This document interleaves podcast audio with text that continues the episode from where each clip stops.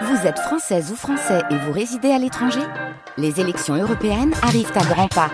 Rendez-vous le dimanche 9 juin pour élire les représentants français au Parlement européen. Ou le samedi 8 juin si vous résidez sur le continent américain ou dans les Caraïbes. Bon vote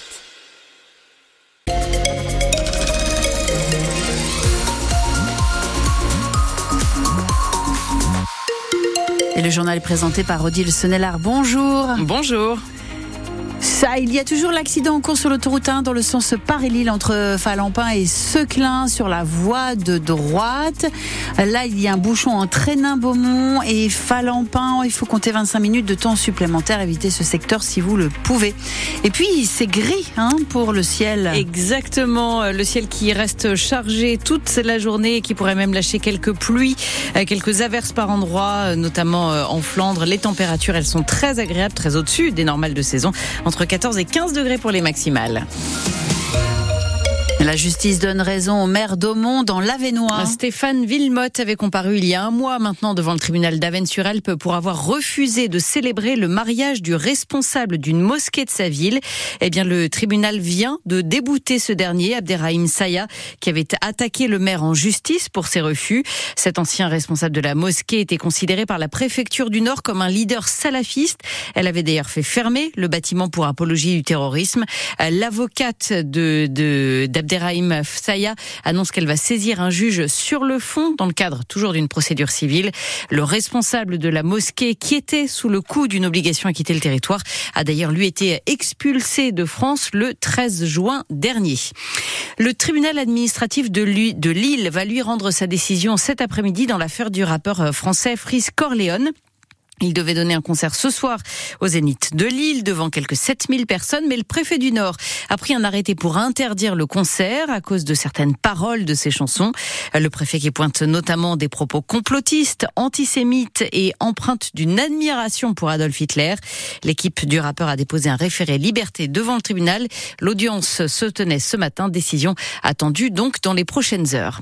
Des agriculteurs ont déversé du fumier cette nuit à Gravelines devant les locaux de la Dréal la direction régionale de l'environnement pour dénoncer les projets d'aménagement du port de Dunkerque euh, qui vont entraîner, selon eux, un grignotage des terres agricoles. La police du Nord annonce avoir neutralisé dimanche deux drones à Dunkerque pendant le carnaval. Deux drones qui s'étaient invités au moment du jet de hareng depuis les balcons de l'hôtel de ville et au moment du régodon final. Deux drones donc neutralisés par les forces de l'ordre. Le nouveau ministre chargé de la Santé veut motiver les médecins libéraux à prendre plus de garde. C'est effectivement ce qu'a indiqué Frédéric Valtou à l'occasion d'un déplacement dans une maison médicale de garde en région parisienne. Aujourd'hui, 40% des médecins libéraux effectuent des gardes. C'est beaucoup moins qu'il y a 10 ou 20 ans. Le ministre menace aujourd'hui de contraindre les médecins à en prendre plus s'ils n'arrivent pas à mieux s'organiser. Une logique que dénonce le docteur Arnaud Chiche, médecin anesthésiste à Hénin-Beaumont, fondateur du collectif Santé en danger, qui était notre invité ce matin sur France Bleu.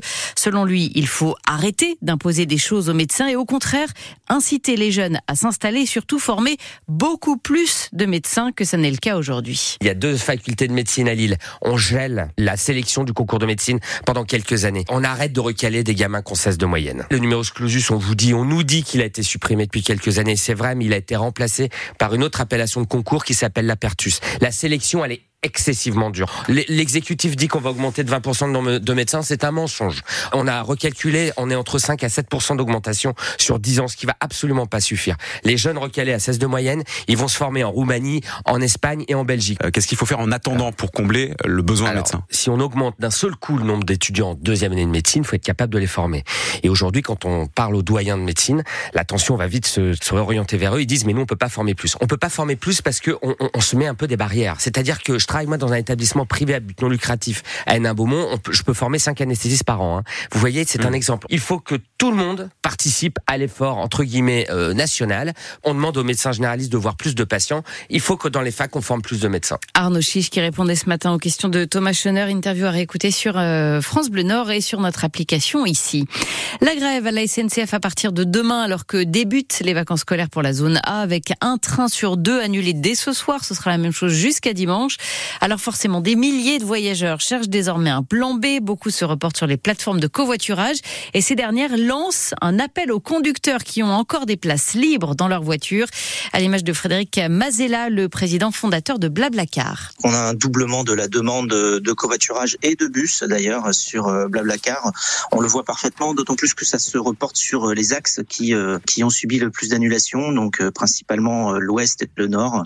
Pas forcément la montagne parce que ce ne sont pas les trains qui ont été le plus annulés. ce que l'on fait nous de notre côté, c'est que on affrète des bus additionnels justement face à cette demande. Et côté covoiturage, il y a une capacité unique du covoiturage à augmenter son offre naturellement, puisque vous savez quand beaucoup de personnes se déplacent, vous allez avoir à la fois des conducteurs et des passagers. Euh, donc nous, notre message principal, c'est de faire appel aux conducteurs qui ont des places libres dans leur voiture. Et précision, hein, les trains seront réduits sur la moitié des lignes TGV Inouï et Ouigo, mais il ne sera normal en revanche sur les trains Ouigo classiques. Le football maintenant, le Racing Club de Lens reçoit ce soir les Allemands de Fribourg. Les 100 heures qui retrouvent la Coupe d'Europe, ils participent au match de barrage pour les huitièmes de finale de la Ligue Europa dans laquelle ils ont été reversés après avoir fini troisième de leur groupe de Ligue des Champions. Les nordistes qui vont donc affronter ce soir une formation allemande méconnue en France. Sylvain Charlet nous en dit plus donc sur l'équipe de Fribourg. Fribourg vit depuis toujours dans l'ombre des grands clubs allemands que sont actuellement le Bayern Munich, le Borussia Dortmund ou encore Leipzig et Leverkusen. Le palmarès du club d'ailleurs reste vierge de tout trophée majeur. La formation du sud du pays n'a jamais remporté la Bundesliga. Finaliste de la Coupe d'Allemagne en 2022, elle doit se contenter de quatre titres de champion de division 2. Actuel septième du classement, le SC Fribourg ne s'est pas rassuré avant de prendre le chemin de Bollard puisqu'il reste sur trois défaites de rang. Mais pas question de paniquer. L'entraîneur Christian Streich en a vu d'autres. À 58 ans, il dirige Fribourg depuis décembre 2011. À Lens, il fêtera son 473e match sur le banc. Et face au Racing, Streich pourrait une nouvelle fois aligner deux jeunes joueurs français régulièrement titulaires en Bundesliga. L'international espoir et défenseur central Kylian Sildia, 21 ans, passé par la formation du FCMS, et le latéral Jordi Makengo, 22 ans, qui lui s'est révélé au sein des équipes de jeunes de la JOCR. Et on vous donne rendez-vous dès 19h ce soir sur France Bleu pour l'avant-match et puis coup d'envoi de la rencontre à vivre en direct sur France Bleu Nord. Là, ce sera à 21h.